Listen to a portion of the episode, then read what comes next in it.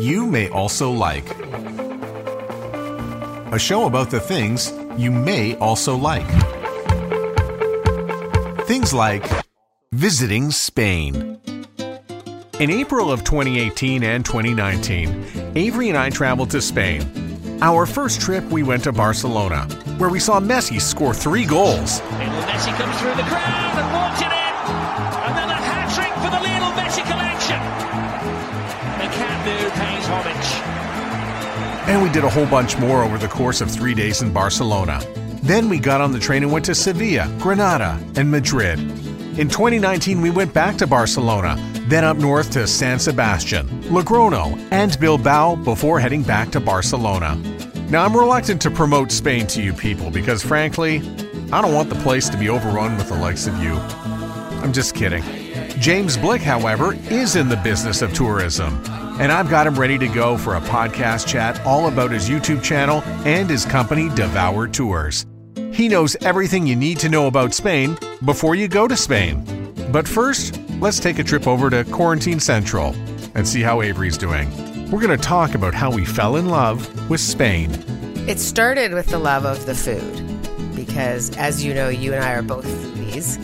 And we got there and we realized they had the best food that we'd ever tasted. Now, we have been to Italy, so Italy also has delicious food. But I think it was the lifestyle and the way food is served which really attracted you and I to the country. We were first worried, oh no, it's late eating, we're going to be hungry, we're not really late night people. But then we realized the tapa lifestyle and the pincho lifestyle. And now you have no qualms about going out for dinner at eight thirty at night. In fact, it's the new norm for us. I think we tend to like to eat a little bit later. Also, we really liked the small portion. Like, we've always been sampler people. I don't remember a time where you and I ever ordered an individual meal, ate it, and left. We always like to share appetizers. We even share main courses. I think that that was what really appealed to us there, was the sharing aspect of the community. And what has James Blick meant to your love of Spain? It's kind of embarrassing, but I will admit it. I think we have probably watched James and Yali, their videos of their food tours in different areas all over Spain and even in Portugal. And we have watched their videos over and over, and it's like a gastronomic delight for us. So here we are. We live in Winnipeg, which is a cold part of the planet. And we're inside. It's dark a lot. And we just watch YouTube videos of James and Yali eating in Spain. True. Uh, our kids now call us YouTubers because every time they walk in, we're watching food videos of Spain. But just seeing, and we actually mark down the places James and Yali tell us to go. It's not just for show. We intend on getting to all of those places. And some of them we've been to, and when you can see a place that you've been to being videoed and, and um, broadcast, it's amazing because it's absolutely delightful. And it's not just me. Matt is writing down every single restaurant that you guys ever show, and the way you do your videos are really amazing. Like, we watch a lot of food shows, and there's something special about way, the way you present. The j- pure joy you guys have in eating is very reminiscent of us, so I think that's why we're so attracted to your videos and tours. Literally is editing it right now. It's much shorter. It's an interesting thing because, you know, what I've enjoyed about the videos, and, you know, people who maybe who already know me or know, you know, know the channel kind of don't mind them maybe being a bit longer because it's kind of like me eating and drinking and falling around the kitchen. Uh, but nobody's ever going to find those in search because nobody's going to click on a twenty-five minute video to, to, to learn how to make a tortilla. So I've got to kind of figure out how to balance personality with time. But anyway, the, the one I'm releasing today is inherently just shorter. It's just such a sh- quick dish. It's just gambas al ajillo, garlic chili shrimp. So it's cooked in about two minutes once you put everything in the pan. When was your first trip to Spain? I can't remember. I think I might have been here for one night in two thousand six in San Sebastian. Just drove over. I was living in France. Uh, I moved to France for about nine months to teach English, and Kiwi boy in love with the idea of Europe. Didn't know, young, kind of falling around Europe like I now fall around the kitchen. And I think we went on a road, well, we went on a road trip, and I believe we might have spent a night in San Sebastian and thus crossed the border into Spain, but I cannot remember.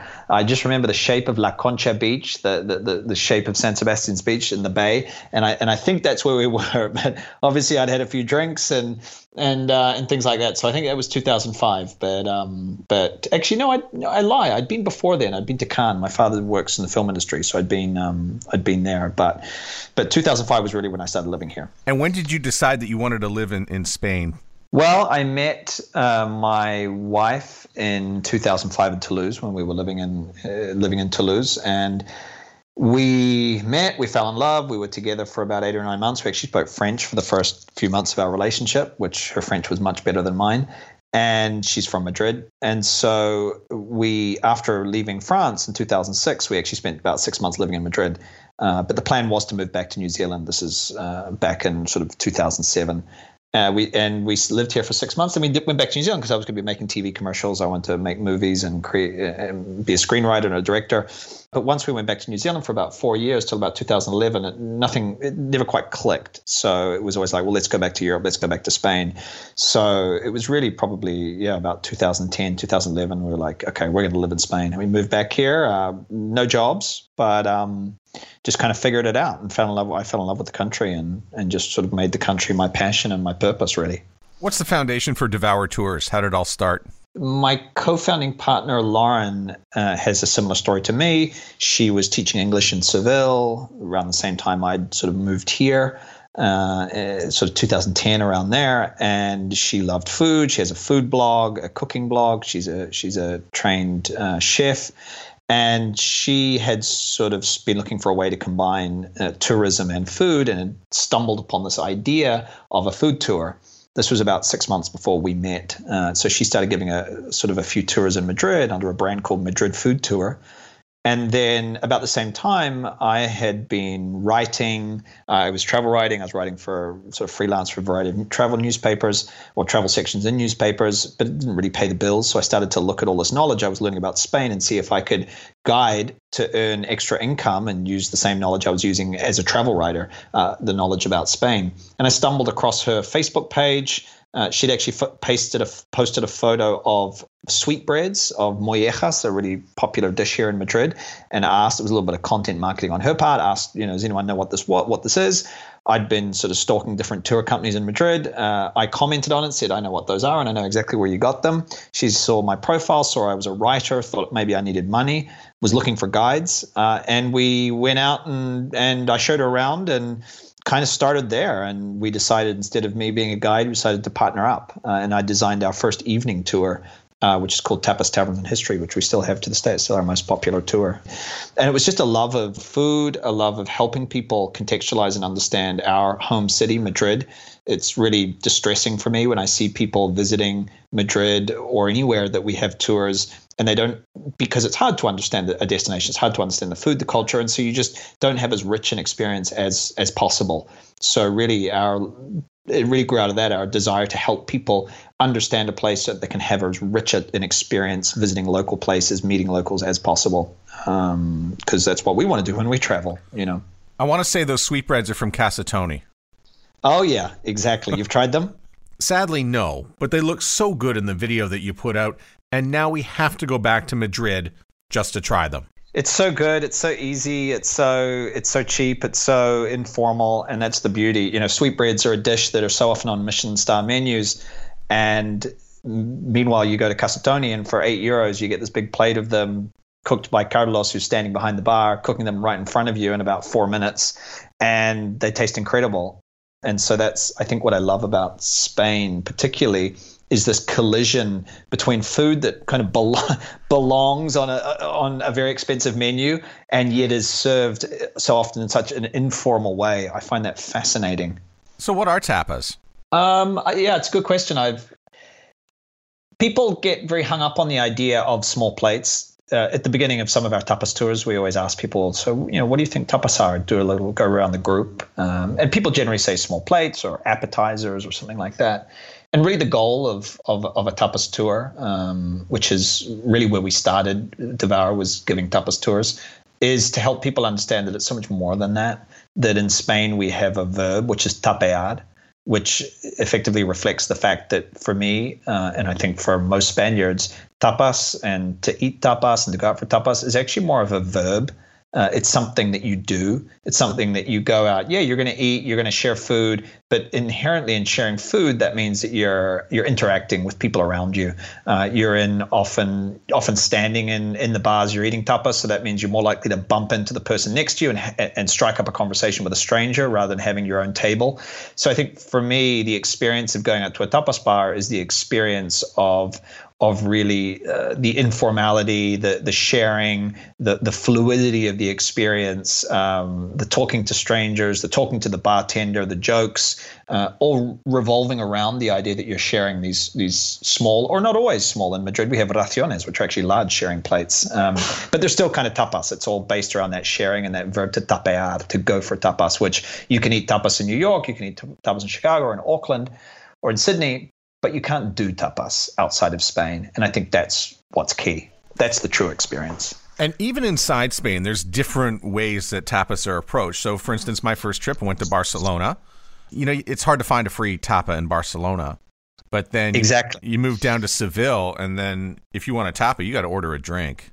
Yeah, it's interesting. It, it, it, I think tapas has kind of been simplified in people's minds so that it can be sold, which makes sense, you know, but tapas, is, you know, as a, as a thing that tourists want, they want to come and eat tapas. And inherently, when you don't know a place, you don't know a destination, you, it's, it's normal that you don't understand all the um, local regional differences and things like that. You know, I'm going to Italy, I want to eat pizza and pasta. Well, the food in Florence is different from the food in Rome, is different from the food in Naples. And and I think that people think tapas is one thing all over Spain, and it's just small little dishes that should be free. And even I get comments on my YouTube channel with Spaniards saying, uh, that's not, you know, I'll call a video a tapas crawl. Uh, and they'll say that's not tapas because the best tapas are in Granada where they're all free and they're huge. And I disagree with that. Tapas is effectively kind of the definition that I said previously. But, you know, whether it's free, whether it's not, whether it's big, whether it's small is beside the point. Those are details and those are regional details. So you go to Barcelona, you tapas are not native to Barcelona. The, you know, the, if you were in Barcelona thirty years ago, forty years ago, there's no such thing as tapas. Um, it's not native to the Catalan culture. Uh, it was brought from Andalusian immigrants moving to moving to that part in the mid twentieth century, moving to Catalonia uh, because they needed work. So if you go down south in Spain, as you say, in Seville, you can order on a menu a tapas-sized portion. Often in Madrid, you can't order that tapas-sized portion, but in Seville, you won't get it for free. You won't get anything for free. In Madrid, you might get a little morsel for free, and in Granada, you'll get a lot for free. So, and then in the Basque country in the north, they have pinchos, which is just the local name for tapas, and some of them you can grab off the bar. So it really varies, and I think that's a little overwhelming for people, and I understand. You're like, I'm going to go to Spain and eat tapas, but each city you arrive at, somehow you're like, if you try and do tapas like you did in the previous city, you're breaking all the rules, and people are going to look at you funny. Um, and that's just the that's just the wonderful complexity of Spain. You know, there's not not a lot you can do about that. I mean, you can read our blogs on Devour and my videos, and hopefully that'll help a little bit. But there's no kind of there's no shortcut to understanding that stuff. It's funny you mentioned about the regions. My Spanish when I'm in Barcelona, and I do know French, so it seems to work a lot better than when I got to Seville, where nobody understood me anymore. Oh, that's interesting. Yeah, I don't know. Uh, I'd have to hear your accent. maybe, maybe, maybe they're maybe they're more used to tour. Well, they're used to tourists in Seville. I, I don't know what that is. Maybe uh, if people maybe speak a little more English in Catalonia, uh, potentially, and so that you know maybe they could understand a little bit a bit better. But yeah, I mean it's a wonderfully regional country, and that's the richness. It's so interesting that the regionality of Spain is what causes so much tension within Spain, and I just wish everybody in this country, as many do, would realize that, you know, the regionality is the richness uh, and not actually something that detracts. It takes forever to tour Spain. I've had to do it in two trips, and I still haven't covered what I want to cover. Well, yeah, well, of course. I mean, I guess... And, and and I guess that is that regionality. I wonder if people... It'd be interesting to do a survey and see if people have a similar experience with Italy or with France. Uh, you know, I mean, again, very regional countries. I wonder if it's more marked in Spain, at least in people's minds. And so uh, it's true that if you go to Cádiz or if you go to Asturias or if you go to Catalonia or if you go to Madrid, I mean, they're very different experiences. And so um, I'm sure you could probably do more trips, Matt, and, and still keep discovering. You've collaborated with Lauren and started a company that is really solving a problem for people who want to have a good dining experience, but because there's so many tourist traps out there. So if I'm going to Spain, what do I need to look out for in terms of a tourist trap? What is a, a definite tourist trap to your eye? I think generally it, it is a tough question because a lot of people say, oh, well, if there's uh, uh, pictures of the food, then it's a tourist trap. Or if there's a tout outside, it's a tourist trap. And it's a little more subtle than that. I know some great places that are family run, really rustic, and they have pictures of the food outside because they think that that's what they're supposed to do to attract tourists. And of course they want tourists to come in because they need to pay the bills. And so they want to kind of be a part of that. Um, so I think you have to look at it a little more globally. If you go to a place and it's got pictures in the menu in twelve languages, there's a tout outside and you're standing in the main square, yes, you're probably in a tourist trap. So I think you have to have a combination of these things, but just one of them does not mean it's a tourist trap. I also think it's interesting about the use of that word tourist trap. What does that actually mean? Uh, I think it's maybe narrower than what people, or it's a little different from what people think. It, some people might think a tourist trap is a place where tourists are, but no, some of the, my favorite bars in Madrid have tourism because they're great bars. And in this day and age with TripAdvisor and I'm on Instagram and people will see where I am, of course you're going to go there. Uh, a tourist trap for me is a place that doesn't care about the, it doesn't love the food and the quality of the food and is only really there to trap tourists. And there are places that are full of, you know, multiple language menus and, and photos, and they're not there to trap tourists. They just want to facilitate what they think the tourists want to see. And they think that will help people come in. They don't realize that there's a category of tourists that actually be pushed away by that. But because they're experts in, in doing sweetbreads and not marketing, so they don't really understand maybe that that kind of subtlety of it. Uh, so I think, yeah, you don't want to eat in the Plaza Mayor in Madrid. Those are tourist traps uh, because, you know, they are literally there to feed, you know, locals don't eat there.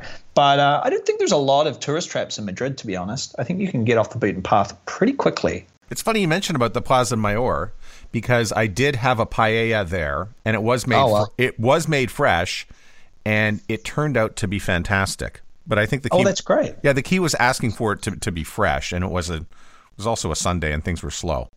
Yeah, I mean, if they made it fresh for you then, they probably always made it fresh because if they didn't make it fresh, if it was a pre-frozen one, then that would be the only one they were capable of doing. They wouldn't sort of go and rustle up a fresh paella for you. But that's that's amazing. And I don't think there's a, I, you know, I can't speak to other other countries as well, but I don't think Spain has that many places that are just pure tourist traps because I think often those kind of places just die out because they're going to get crappy reviews on TripAdvisor. And yeah, most of the places are on Plaza Mayor. You're not going to get great food. But the fact that you had a great paella on Plaza Mayor in Madrid just speaks to the fact that you can get great food all over this country.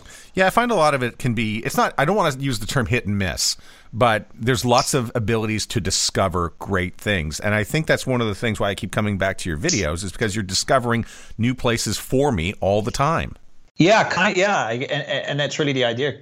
Me, as I discover, I want to share that with people, and I want to support those places that are doing things uh, well. And I, you know, I want tourists to go there because they, a lot of these places, they will uh, survive on that as well as as well as the the local uh, market is, you know, that's really also really important. But uh, I, you know, just. People say sometimes, you know, these cliches like if you want to eat good food, you know, ask your taxi driver. I would not ask a taxi driver in Madrid where to eat. I, I, you know, it would be very hit and miss. And so just because somewhere's authentic does not mean the food is good. And just because something's somewhere's a tourist trap does not mean the food is bad. So I think you have to be a little bit more um, nuanced in the way you think about it. Of course, if you're in a tourist trap and you're surrounded by tourists, the experience is going to be kind of the ambiance is going to be different. So I've had bad food in great places, if you know what I mean, because it's just like, oh my God, this place is crazy. I love it. Food's kind of, or it's, or it's average, but that's okay. You know, the wine's okay, the food's okay, but I'm kind of just loving being here. So I think we have to be a little more, as I say, nuanced in how we think about kind of tourist traps, good places, bad places. Let's go for a little tour. You're in Madrid right now. This is home for you. Tell us a little bit about the videos you've done, including the one on Cava Baja and your neighborhood in Madrid. Yeah, the, the Cava Baja is a street that is become known as, as like a, the golden mile of tapas a little bit.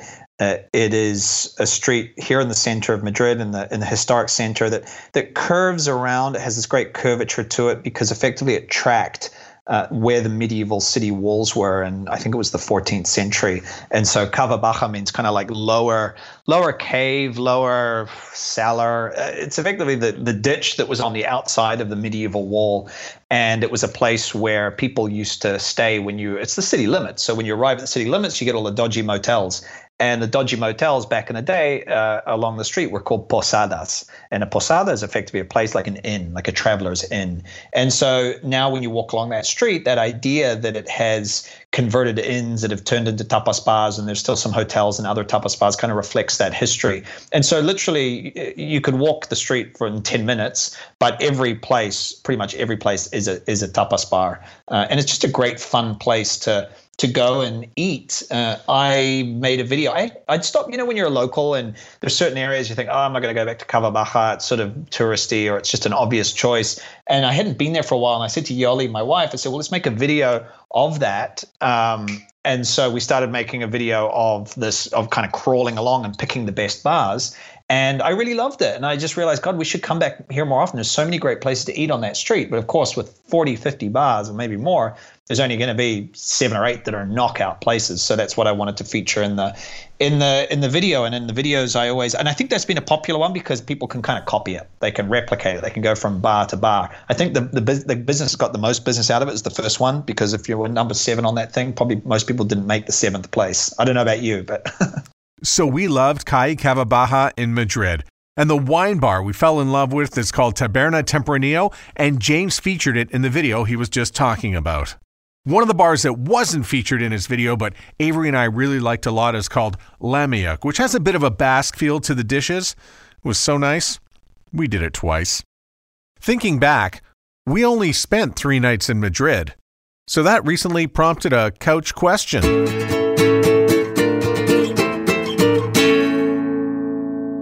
You're okay if we go to Madrid and not Barcelona next time, right?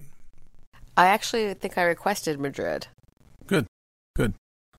Keeps the relationship strong. If you say so. Uh, tell me a little bit about the neighborhood you live in. Do you live in uh, Retiro? No, I used to live in, I used to, wow, I used to live a little closer to there. I live in Delicias, which is, well, it's pretty close actually.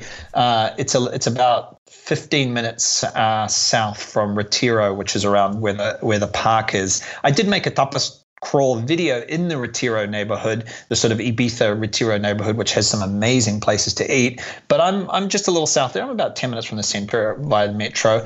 And yeah, this neighborhood, Delicias, we actually recently bought a house, um, but then lockdown happened when the, the, the renovation started. So we don't know when we can move into that. But for the moment, this is a great, I mean, this is a great neighborhood to live in. And, you know, I've done a tapas crawl video for this neighborhood, and it's much more local, but the, some of the bartenders have told me people have come out here, and I mean, it's only like ten minutes on the metro, but I think ten minutes on the metro can sound like four hundred miles when you're a tourist in a in a city. It sounds like, oh my God, I'm not going out that far. But there's some great local places in this neighborhood, and it's just a normal Madrid neighborhood, uh, you know, for good and bad. Uh, I'd love to live in right smack in the historic center, but obviously getting a, a decent sized apartment in that part of Madrid is very, very expensive now. I want to tell you about one of the great victories that I had one night, and I was watching one of your videos, and Uh, you know, Avery's asleep, but the video's going, and there you are. You walk into a, a restaurant that I absolutely adored called Juana La Loca, and you mm, were talking yeah. about the tortilla, but she and I had had a birthday meal there uh, a few years ago, and I thought it was just one of the best restaurants I'd ever been to. So I've got that one in my sort of like my top three that I recommend to people to go to. And I, the worst part is I didn't even know the tortilla was, was off the hook, because I would have ordered that too. Yeah, it's really good there. I've only ever sat, sat down in that place once, or really had kind of a meal there. Uh, it's always just so busy. I can never get in. I, ne- I never want to go there because I feel like I'm going to struggle to, to to kind of squeeze in, which as much as I love squeezing into little tapas bars, it's it's maybe it has sort of an awkward space. It's very narrow or something like that. But yeah, their tortilla is very, very good. Uh, it's very caramelized, and and it has, a lo- it has a lot of complexity in it, which is saying a lot for a dish that has about four ingredients. Oh, I went to the restaurant, and then they sent me away for about forty-five minutes to an hour, so I went across the street to have a drink, and then came back, and then uh, we were eating, you know, fairly late, but it was quite quite a wonderful experience. Yeah, that it it is a good restaurant. I had, I remember when I did go there some years ago now, I really, really enjoyed the food. how do we navigate markets in Barcelona and Madrid, and I guess in any, you know, populous city in Spain? How do we approach the markets and what's good and what's bad? I think the first thing people need to realize is there's markets and there's markets. Uh, like all over the world, the word market has been co-opted to effectively reflect a sort of a food hall that might have a few different market-y stalls, but a lot of the places are just serving food. So if you think about Madrid, there's the Mercado San Miguel, or the Saint, uh, San Miguel market. Is not a market. It's a it's a kind of gourmet tapas hall, which is not to besmirch it in any way. It's just that's that's what it is. So I think first you have to know, are you going to a traditional market or not? Um, in the Boqueria in Barcelona is a traditional market. Traditional markets in Spain, though, do have bars in them. So you, you can eat in a traditional market. So I think you have to just figure out, uh, first of all, are you going to a, a market or a gourmet food hall? Uh, and if you want to go to a traditional market, then you know, the, these places are are complex. They have a lot of rules, but the first thing is just walk through. There will always be a bar, a place you can grab a beer, because that's where a lot of the people working in the market will possibly have their lunch. And I think that you just have to be a little bit brave. And if you see like the olive vendor, or if you see, you know, if you see somebody selling something that you wanna you wanna try, you wanna buy some fruit, you just have to go in and point, and you know, nobody's gonna laugh at you because you can't speak Spanish. I put a video up on my channel actually of how to explore a traditional market, which kind of contextualized it for people. Because, but yeah, they're not set up for tourists, so so you're going to have to kind of chance your arm a little bit, I think. Try your Spanish. My experience is that the Spanish is always better after the second or third drink. Oh yeah, totally. I think any language, any language, apart, apart from the person you're for the person you're talking to, but uh, but uh, but I think yeah, we all we all know that experience. We get a little a little bit of Dutch courage in our in our language, foreign language skills increase exponentially. I want to thank you for a couple of the suggestions that you had in in Barcelona. And one of the cutest and most fun little spots down in the Goth area was uh, Bar La Plata, mm. which you had an experience with because you went to go film there, but it was closed, but then you had to come back the next night. In fact, I believe you had to use some time travel to get to the bar. Yeah, yeah, that was a, uh, it's, people quote that. I've met people um, traveling around Spain, and I'll sort of, people will recognize me, and they'll, they seem to enjoy that time travel moment when I hit there.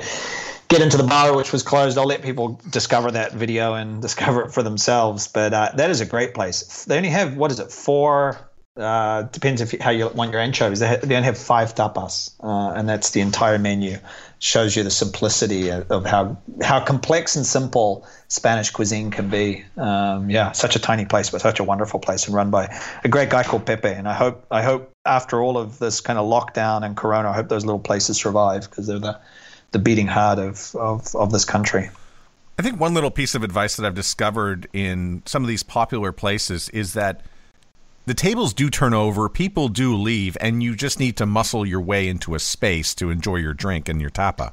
Yeah, yeah, it, it's true. I think when you come with certain preconceived notions of what a restaurant is like, because you come from the States, you come from New Zealand or Australia, you think that it's going to be like back home where you have to wait for a table, and you know, once people sit down, they're going to be eating for an hour and a half or something like that. And it's nothing like that. It's, it's very fluid. So a tapas bar will, you know, it'll get busy, it'll get quiet in, in waves. So you might go into a tapas bar and it's and it's just so packed, you can't move. And then fifteen minutes later, it could be empty. And then fifteen minutes later after that, it's packed again. And it's because so often, even if people are only eating there, they generally don't linger that long. Um, of course, there are tapas bars that have a restaurant or dining room area to them where people will sit down and have a have a longer meal. But certainly in the more bar area of these places, it's very, very fluid. And that's that's kind of like the fun. I often say going out for tapas or walking to a busy tapas bar is, is kind of like stepping into a fast-flowing river. And it's at the beginning, it's frightening. But once you can kind of ride the rapids, it's very exhilarating.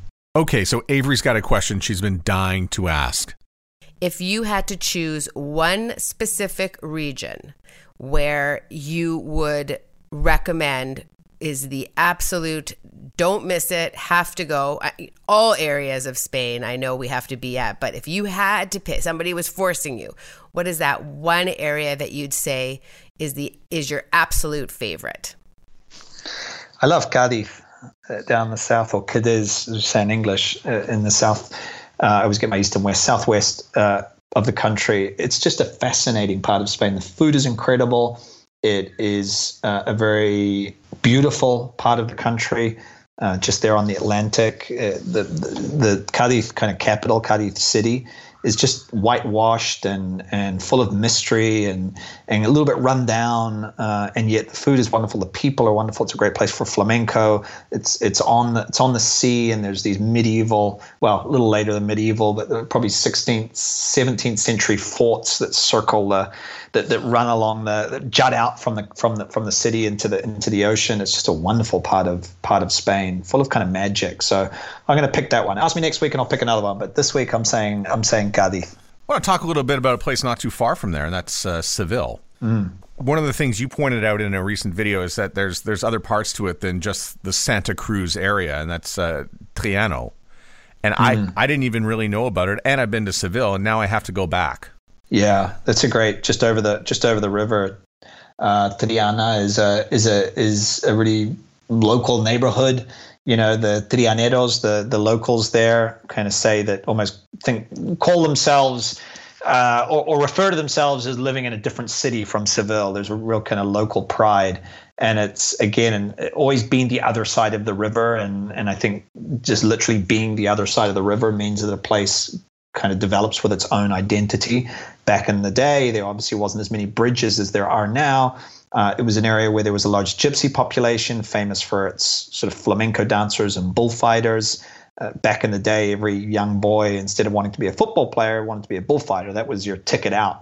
And also really wonderful area for ceramics. Uh, the the banks of the Guadalquivir River uh, are an area that over over centuries have been, you know, clay has been has been dredged up to to make uh, pottery and, and and beautiful ceramics. So it's just a really fascinating part um, of the city. So I have a video of a tapa scroll through that part as well. So you can use that when you head there next.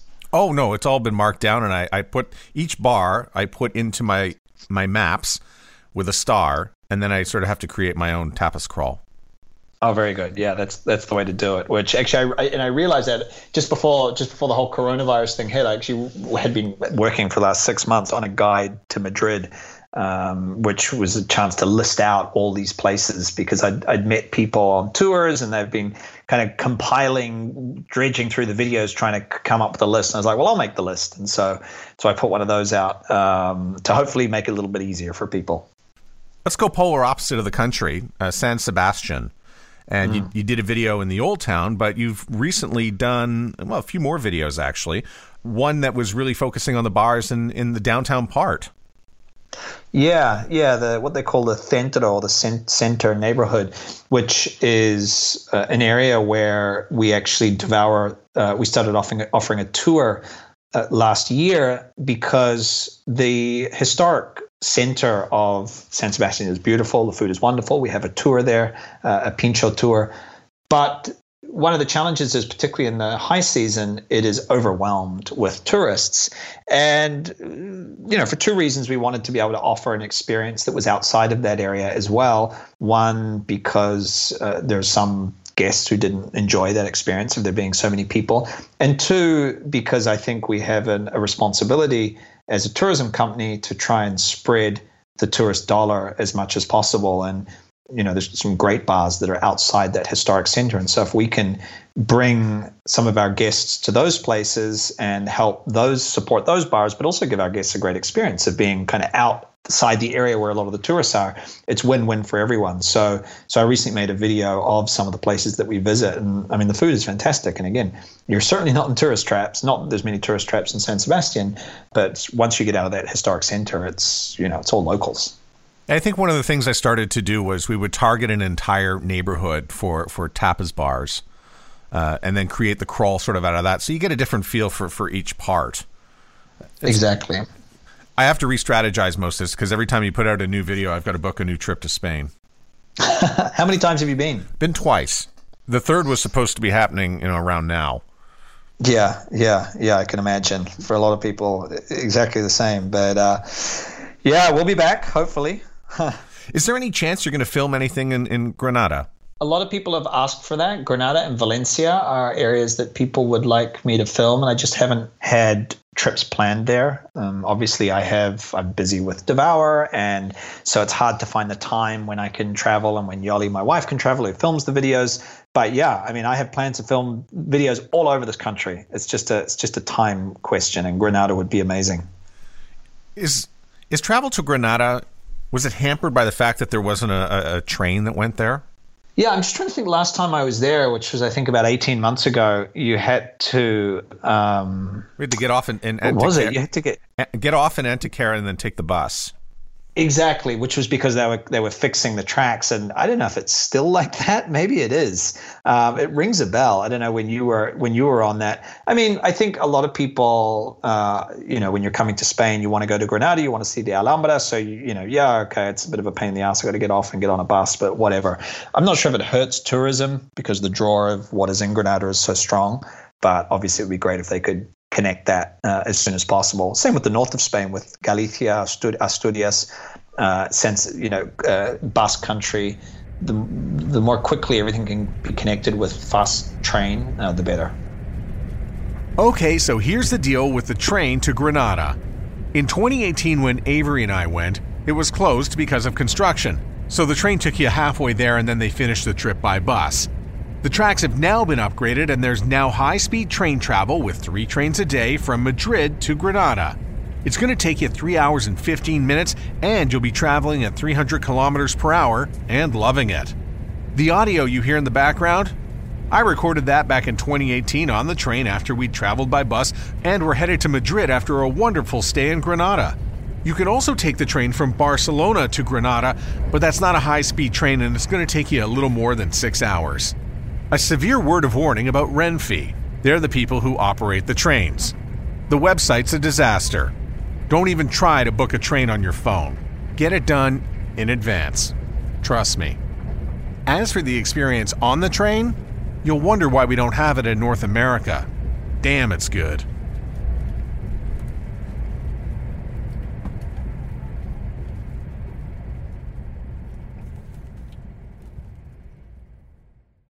Hi, I'm Mercedes Nickel, four-time Winter Olympian and host of Dropping In, a podcast with Mercedes.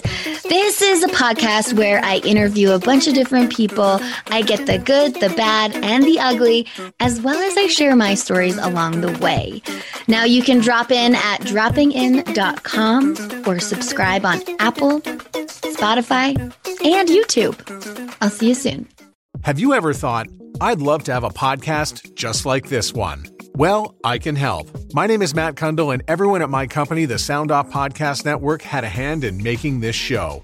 Whether it was about the sound, the discoverability, or that you're just enjoying the show, we are all about the detail. If you think you have a podcast in you, reach out to me via email, matt at sound off dot network. Or check out the website and become one of the great podcasts we work with at sound off dot network. You may also like Supports Podcasting two point oh. So feel free to send us a boost if you're listening on a newer podcast app. If you don't have one, you can see the full list of them at new podcast apps dot com. I want to do some short snappers. I mean, these are smaller places in Spain that I have not been to, or maybe actually one or two I have. But can you summarize each of these places and maybe, you know, we add it to our itinerary if we go? And the first spot I want to talk about is Cordoba. Mm, wow, I love that city. It is, again, I, I use the word magical a lot. I think often what I like about C- uh, Cádiz or Cordoba is that they're, not that they're off the beaten path, my God, not Cordoba, but it's not it's not Seville, it's not Barcelona. They're these these cities that are just, they're still visited, but a little bit less. And uh, and Cordoba is just this magical city that was once the heart of Muslim-ruled Spain, that has this mosque in the middle of it, which is just the most astounding building that has a cathedral in the middle of the mosque. Uh, and then also when you start to wander in Cordoba, the whitewashed walls, it just, it just, uh, you get lost in it, and and it's just so magic. And then you'll stumble across this kind of square, and there'll be nobody in it, and there'll be these, uh, you know, beautiful balconies with with colored flower pots and geraniums spilling out, and it's just a place of so much color and light. Uh, you've got the river running through it with the Roman bridge. It's a Roman bridge that is still in use, you know, connecting both sides of the river. So it's just a magical place. But the mosque, uh, or the mezquita, is is really the, the the main draw there. But not but not it's not what it's all about. You know, there's so much so much more to discover. The food is great as well. What about Toledo? Toledo's a funny one. I never really cracked. People often would ask me on tours in Madrid, they'd be in Madrid and they want to do a day trip and they'd be like, should I go to Segovia or Toledo? And Toledo is to the south, Segovia is to the north, and they're kind of like the two day trip uh, options, and people often choose one. And I I had always had better experiences in Segovia, partly because I'd had friends who lived there, so I'd had more time to explore it with a local, whereas Toledo, I'd felt like a couple of times I'd been there, Uh, I'd been a little bit lost, a little bit overwhelmed, never had great food. And so it was really always Segovia was my was my place. But, re, well, not recently. God, it was about three years ago now. Uh, we did, as a company, Devour, we did a trip to Toledo with the team, and we hired a local guide who also happened to be a local, well, happened to be, he's also a local archaeologist. And he just uncovered that place for us. He just really cracked it open, took us into the most magical churches that were once mosques and this and that, and, you know, took us behind closed doors. We we even were able to add on to the, the tour a visit to one of Spain's most uh, extensive wine cellars that's in the old caverns beneath a restaurant. So, you know, Toledo has the most fascinating history, but I think it can be a little overwhelming if you don't have a guide, because it gets a lot of tourists, it gets very hot, and you could just feel like you're walking up and down hills all day. Malaga. Malaga is amazing. Malaga is amazing. It is that eggshell blue sea. Uh, the climate is incredible. I think it has more days of sunshine than any other city in Europe. And the food in Malaga is some of the best in the country. Uh, the just the tapas bars, it's just phenomenal. There's the market there, which is, you know, you just see mountains of of almonds and and raisins and fish and and everything. It looks like a market from five hundred years ago, and it's so colorful and everybody's so friendly. And so Malaga is just magical. And if you go to Malaga, my favorite tapas bar is called um, Mesón Mariano. Mesón Mariano. He's famous for his artichokes, but everything he does is amazing. Logroño. Yeah, in the heart of uh, La Rioja. Logroño is a is a city I've been to a couple times, and it's got a very famous tapas street called Calle Laurel, which is generally packed with people. I'm often not a big fan of, of the famous tapas streets because they can be a little bit overwhelming. Uh, there are some good places to eat on that street, and it is fun to to walk, to kind of go along it and and drink Rioja, and every every place has its uh, has its uh, you know three or four uh, different different types of, of Rioja wine on tap. But I think, you know, what I love about kind of cities like that is just that they're so focused around one thing. So they're focused about, around wine and around the wine of that region. So, you know, you can stumble into a corner bar and they're going to have three three different types of Rioja on tap, but not on tap by the bottle. But, you know, normally you would only get only get one of those. It's a little like some people said to me, you know, you go to Champagne. I've never been to Champagne, the region. And in the, in the in the kind of corner bar, they're drinking champagne because it's just the local wine, right? They're not drinking, you know, Dom Perignon, but uh, but the, the builder is drinking is drinking sparkling wine, and I think it's great when you go to wine regions and see wine in its context. Bilbao, Bilbao, I was at uh, a year or so ago for a for a festival, and I was there on my own. And generally, when I visited cities on my own, it's not that I don't have not that I don't have the best memories, but they, they don't stand out as much. It was raining. It was the only time I've been there. But there is one square. I can't remember what's called, but um, I had some great food there as well. Uh, some people say that if you're really into food, then Bilbao is like the true place to eat great Basque food. But yeah, I was there, and it was great. It's it's a more it's a more kind of industrial looking town. But people who love it swear by it. And uh, yeah, and there's the Guggenheim there, of course, as well. Should I take a pill in Ibiza? Ah, oh, I don't know. It depends if you take a pill back home. Uh, I wouldn't. but uh, I don't know what, uh, I, I wouldn't know what was in it. Those those days are long gone. I've never been to uh, Ibiza. So uh, if I think if I was planning to go, I would go shoulder season. Probably when it would be hard to find someone who could sell you pills, or maybe even easier. I'm not quite sure. Uh, but I would go shoulder season, and I would uh, try and have a quieter experience. So I would suggest Ibiza, but I would suggest trying to visit in a way that, that isn't about um, going to those those clubs. But Matt, that depends on uh, you know what floats your boat, I guess. I'm too old for that stuff. I'm sure you're not. How's Devour Tours coping with the pandemic? Your business is based, based off tourism and people traveling, and, and Spain's an incredibly social country, and, and this entire pandemic is really sort of runs against the grain of, of what you do. Yeah, it's uh, it's been tough. It's been really, really tough, uh, largely because obviously we've had to suspend our tours. And so and we don't have clarity on when those are going to be possible again. Now, obviously, we can we can project and we can say by you know by August, by September, we'll be we'll be up and running. But it's just an unknown, and so it's been shattering. Really, uh, we've had to lay people off. We have a very small staff currently working part time. Uh, there was some people on the team who didn't have unemployment benefit cover just because of how long they'd been working and things like that. And so we kept them on uh, part-time at, at least for a couple months so that they can pay their rent. Nobody can look for a job right now, obviously. They can't leave their house. So we've had to lay people off and put people onto part-time, uh, obviously with the view to it being temporary and that people can come back, but we just don't know what the future holds. So no tours, no income, massive amount of refunds. It's it is what it is. It sucks, and and any tourism company is in the same boat right now. I believe we can get through. We've, we are being proactive around it, uh, and so we're working in two different areas. We've just before effectively the team was furloughed, we put together uh, with recipes from the team, from the guides, from from vendors. We put together a, a digital recipe book, uh, which we have started selling, which is a, an amazing way to support Devour. Uh, and it's full of recipes from the different cities throughout throughout Europe that we that we operate, and it's it's incredible and was put together so quickly by just everyone pitching in and and, and getting together. Uh, and we do have uh, currently have free live experiences every evening uh, Europe time on Facebook. And so anything from learn how to cook pasta to, you know, other like cheese, French cheese kind of workshops.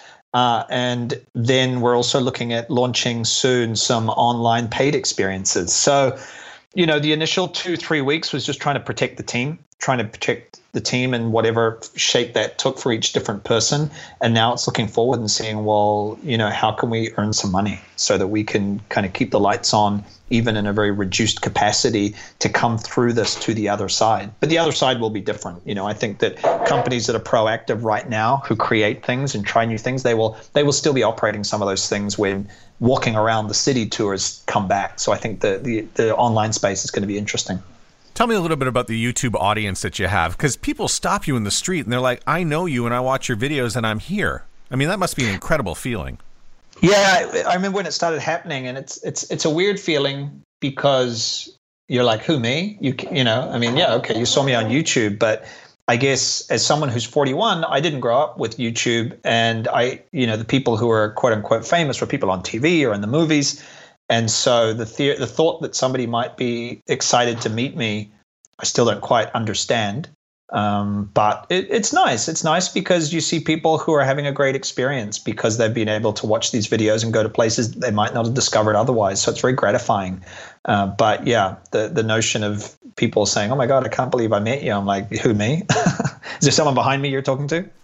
Well, I think people get excited because they, they watch the videos all the time. They're they're. sort of thinking about their trip to Spain, about those two weeks maybe, or the one week they're going to be spending. And they, they, you know, your videos help people to look forward to these great trips. So it's kind of exciting to see it. Yeah, I, no, I can understand that. It is true that I think a, a part of what makes a video more powerful than reading The Lonely Planet in some ways is that, you know, people read guidebooks as part of the planning, and part of the planning is about the anticipation, the excitement. But obviously seeing something in a video form is more visceral. And, and if you're going to kind of be getting excited about your trip, then yeah, video is, is going to serve that need a little better maybe than the written word in some ways. Do you think it's possible that you would be able to do beef cheek at some point in your home videos? I would love to. Yeah, I've been keeping them pretty simple so far. Uh, and I, and it has been really gratifying to start making cooking videos. I'm not a great cook, but I love to cook. And so to kind of be learning while people watch me learn on YouTube, I find I enjoy. Uh, and beef cheek is obviously something that requires a little bit more time and blah, blah, blah. So I've kept it simple at the moment, but I would love to get into those kind of more complex or certainly stew-based recipes in the future. So I'll do that one for you, Matt. You could do that one. And in fact, if you do have a good Spanish stew, something traditional, I would love that, because I'm, I'm all about making stews, being in Canada where it's winter like nine months of the year. That's a great idea. The cocido madrileño would be a great one to do, which is the local Madrid stew. And I have some friends who make a good one. Yali's made them before, and it's delicious. It's all these different meats and vegetables that are thrown together. It's based on a Jewish dish that was something that uh, Jewish Spaniards would cook in the Middle Ages. And because on the Sabbath they couldn't do anything, you would leave it slow cooking on the embers on Friday night and then have it for lunch, dinner on Saturday. And this dish uh, still exists. Now it has pork in it. That was something that was an addition uh, by the Christians, but it is wonderful. And what I love about it, it's served with pickled peppers, which is amazing because you've got this kind of big, meaty, fatty, unctuous stew, and then you're eating it and balancing it out with this little plate of pickled peppers that just have the perfect acidity and sharpness just to cut right through all of that and kind of kind of give your palate a spritz. And obviously you'd have it with a big bottle of something, you know, red and strong. I can't remember if I saw it in your video or from somewhere else that Jewish people actually were the ones, they would put the pork into the dish to prove that they had abandoned their religion.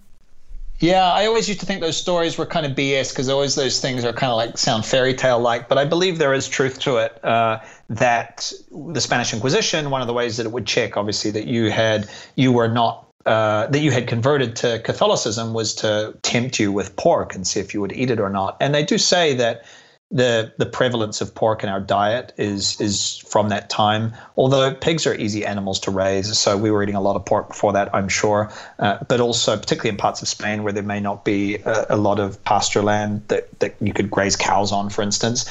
But, you know, even the idea of hanging hams and bars and things like that supposedly is connected to that idea that back in the day, if you wanted to make sure your neighbors weren't going to rat on you and say, oh, I think he might be a crypto crypto Jew or something like that, you would hang a big pork leg in your window to show that, no, I am not, I'm not, I'm not, you know, practicing Judaism. So I think there is something in that, which is really fascinating. If there was ever one way that a vegetarian should give up being a vegetarian, I think the answer is jamón ibérico. I agree. Yeah. I agree.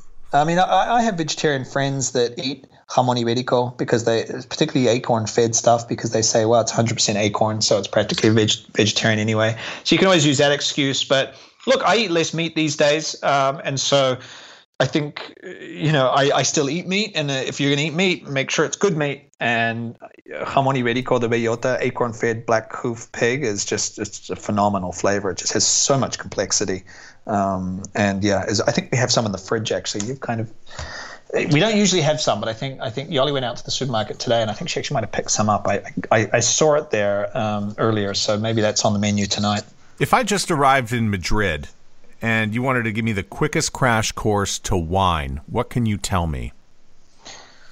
Oof! Wow. Well, I would take you to one of my favorite wine bars, which is a a, a place called La Fisna. F I S N A in the Lavapiés neighborhood. I'd probably start by taking you through from sparkling through the whites and then into the reds. And I would take you through a couple of different regions of each one.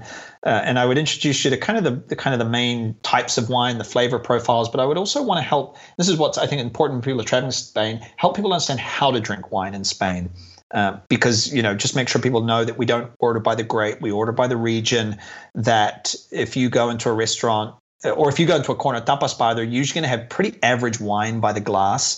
Uh, and if you wanted to get into the good stuff, you're actually going to have to get into the into the bottles. Um, and so I think I would help people contextualize wine a little bit. I think there's uh, there's kind of a, a theory or a thought process that if you're in Europe, you can sort of stumble into the corner bar and they're going to have great wine because it's Europe and everyone drinks wine, whereas actually more people drink beer here than wine these days.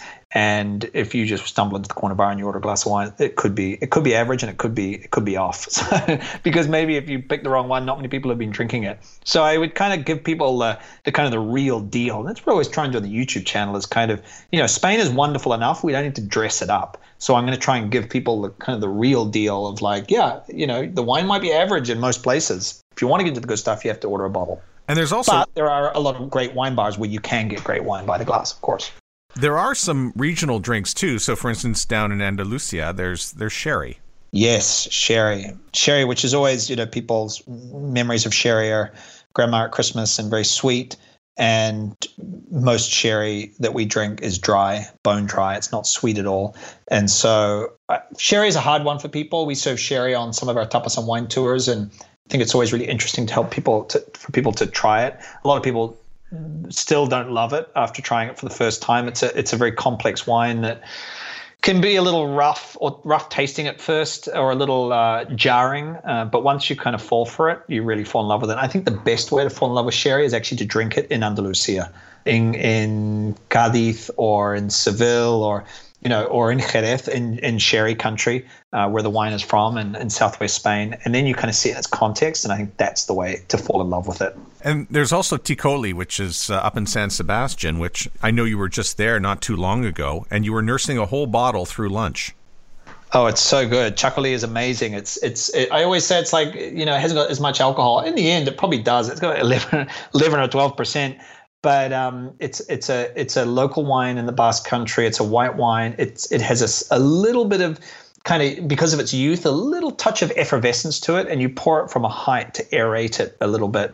And man, it's good. It's just the perfect thing to. It just tastes like joy. You know, it's it's you're you're in a pincho bar in San Sebastian, and you've got the Txakoli, and you're just drinking it, and it's not heavy and it's light, and the, the, the lunch is just starting. It's just such an exciting moment, I think. It's almost like the aperitif moment is so exciting. Well, one of the things you did was you did a three-hour walk over to a, a town on the other side of San Sebastian, and once again, you've done it to me. You've pointed out something that I missed on my last trip to San Sebastian. You have to do that. I mean, that walk from San Sebastian, uh, particularly in the summer, we did it in February, and it was a little rainy. It was still beautiful. It is it is magical. Yeah, you walk for two and a half, three hours from San Sebastian to uh, a, a kind of a town called, well, there's two towns on either side of the river, San Pedro and San Juan. And man, we went to the, you would have seen in the video, the most incredible fish restaurant where we had grilled, was it grilled? It was like roasted or, or baked monkfish. My God, it was amazing. Uh, and you get in this little boat to go across. Uh, just a great little day trip. And then I actually have to, a lot of people have asked me in the YouTube comments how they get back. Did you walk back? No, we didn't. There was a bus. So I need to add, update the YouTube description to make that clear to people, because, yeah, that would be a long day if you had to walk back again. That was going to be my next question. Like, how did you get back? Yeah, I know, and a lot of, and I keep meaning to update the description to, to clarify that. I probably should have put something in the video, but I forgot, and too late now. Uh, but I will put it in. The, you got to get the number seven bus back to San Sebastian, and it's about you know twenty minutes on the bus, so so you don't have to walk back. Don't worry, Matt. Okay, so our quarantine drink of choice is, is vermouth, and mm. vermouth can be a little bit confusing because you you know you think of martini and you think of some of the stuff that comes from Italy and France, but vermouth in, in Spain is totally different. Yeah, yeah, it, it is interesting because people are like, okay, vermouth, what is that? That rings a bell. And then isn't that, that thing in a martini? And then a martini is a cocktail, but martini is also a brand of vermouth, martini rosso. Uh, so vermouth, uh, whether it's in France, Italy, or Spain, is all the same drink. It's a fortified, aromatized uh, wine. Uh, but the Spanish vermouth, or the trend in Spain, or you know what has always been popular in Spain for the last century, has been to drink uh, sweet red vermouth. There's a little bit of white vermouth. Whereas if you go to, say, um, France, you can get uh, you, you'll also see dry white vermouth. And then in Italy, the vermouths are gen- tend to be a little more bitter. I mean, Italian vermouths are great. All vermouths are fantastic. But in, in it, people in those countries don't so much drink it straight like we do, and we drink it uh, on tap. And I think that is what's quite unique to the experience here. So Avery likes the white. I like the red. And I'll make it by pouring it. I can't. I, yeah, I pour it over ice with a slice of orange and a splash of soda. Am I doing it right?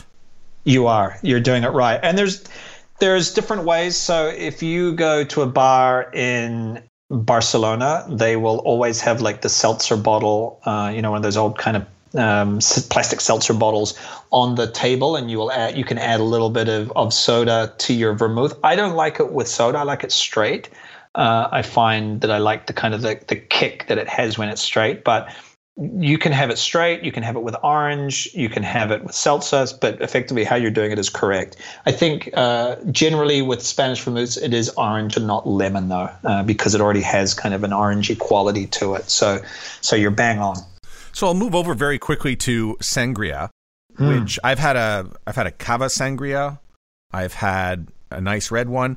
But when I was in Granada, I also got a summer sangria, which did have lemon in it. So what are some of the differences in, in sangria? Yeah, it's a funny one, sangria. It, it, it, it's a drink that I feel like often people visiting Spain know more about than Spain. Well, maybe not Spaniards, than, than, than me, perhaps. I don't drink much sangria at all, so I feel like I don't know it that well. I actually have a plan for after this video, my sort of plan for the next cooking video is to make different types of sangria. And so to make a red, a white, and a sparkling, and kind of learn about the dish, uh, sorry, the dish, learn about the drink. But effectively, if you stumble into a bar in, in Madrid or, or, you know, or Barcelona, and you ask for sangria, the locals generally aren't going to ask for it. And so what they're going to serve you is going to be a, a simple kind of red wine and lemonade mixture. Uh, but real true sangria is obviously with with with rum and brandy, uh, and the, the fruit is macerated in there. But a lot of these places will just do kind of a simple sugar kind of combo. So you have to be a little bit careful with sangria, but it's a wonderful drink if it's done properly. And I'm looking forward to kind of, kind of, I'm not saying I'm going to resurrect sangria, but but at least on the YouTube channel, give it kind of its place that's due, because I think it can be a wonderful drink. You know, I've never seen Yali, my wife, make sangria, or any of her friends, for example. And the way I'm going to make it with the rum and the this and that, like, they wouldn't possibly do that. So I, I'm curious about what was in your summer sangria.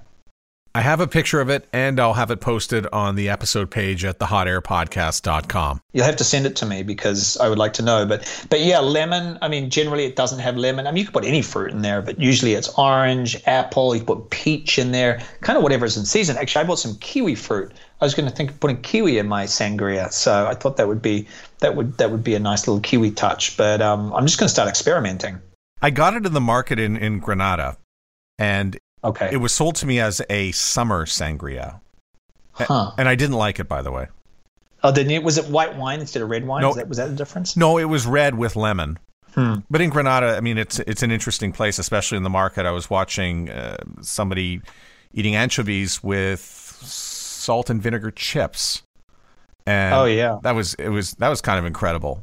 Yeah, that I mean, a, a classic combination is pickled or vinegar cured anchovies with uh, plain potato chips, and you put the anchovy on the potato chip. That is an amazing combination, and you got the vinegariness of the of the pickled anchovy on the on the potato chip. Uh, that is, you know, if you go to someone's house in in Spain and they serve potato chips, sometimes they'll put uh, conservas, uh, mussels, canned mussels, or some sort of anchovies that are pickled on top of the potato chips. It's a really popular kind of aperitif to serve.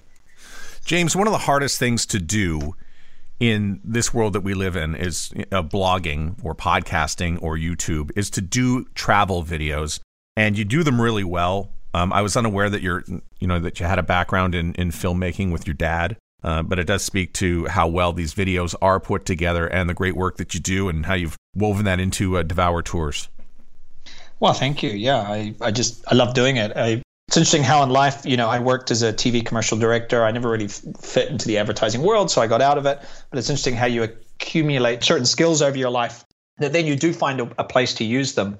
Um, I hate the idea of making a um, a commercial for like an advertising agency, but I love the idea of filming a walking to the villages around San Sebastian, eating and drinking and, and editing that together. I, I think that's amazing. I, I don't edit all my own videos these days. I, I work with a guy, Uh, Carlos, who helps me with the editing because it's just a time issue, but um, but I love the whole process. James, I actually prepared about sixteen, seventeen questions for this. I've actually reached the end. So the question the question now is, what question should I have asked you that I did not? What have I missed? Oh, wow. Oh, wow.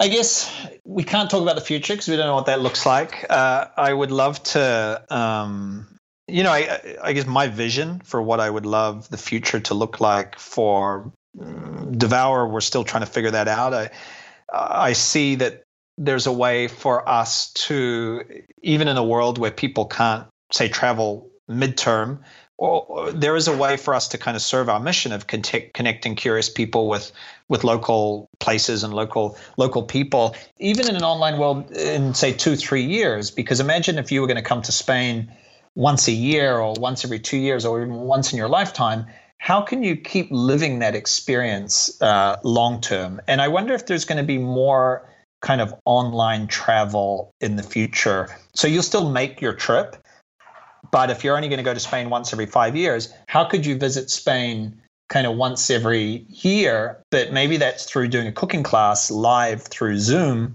with somebody who's there, and it kind of helps you kind of bridge the gap between all those physical trips you can take. So I, I see that in the future. And I guess in the future of YouTube, I would just love to I'd love to make more videos all around the country, you know, some of these places you've mentioned. So, you know, once this is all said and done, I would like to travel more and um, and just full time, just, I don't know, help people discover this country. James, thanks so much for uh, taking the time and uh, speedy uh, recovery out of quarantine, like the rest of us. Thank you. Thank you, Matt. I hope all is well in Canada, quarantine-wise. I think we're all we're all in a similar boat, you know, in one way or another. So, you know, hopefully this ends soon for everyone's sake. Next year, Avery has one of those big birthdays. We're going to spend the next little while trying to figure out where we'll spend three weeks of twenty twenty-one. Madrid, Cordoba, Sevilla, Malaga, Granada, Cádiz, Segovia, Toledo. And even if we do all that, we still haven't been to Valencia, which is the home of paella, or Zaragoza, the home of Goya, and some really great wine. I've posted all of our Spain travel and tapa suggestions in the show notes of this episode at hot air podcast dot com. Until then, we've got plenty of time to plan the trip and learn the language. La niña está mal. The girl is unwell. Perdón, señor, ¿cómo se llama? Excuse me, sir. What is your name? Thanks for listening to You May Also Like. You may also like our website at you may also like dot net. The show is produced by Evan Serminski and built for your ears by everyone at the Sound Off Media Company.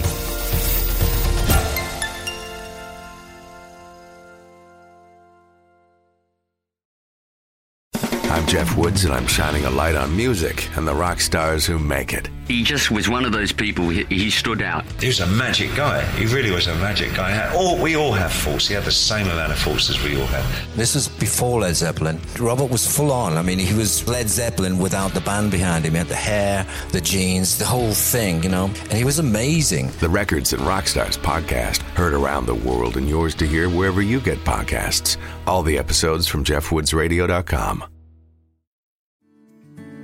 Come on a journey like no other, where you will discover many roads that will lead you to a happier, healthier, and more stress-free life. And the beauty is, you don't need any vacation time for this adventure. The journey will come to you. Join Avery Rich on your very own journey into yoga. Along the way, she will demystify yoga poses and guide you into a yoga posture or short sequence, all in less than fifteen minutes. You have nothing to lose but stress. The Journey into Yoga podcast. It's not for people who like yoga. It's for people who don't like yoga. Follow or subscribe on Apple Podcasts, Spotify, Amazon Music, or at avery rich dot com.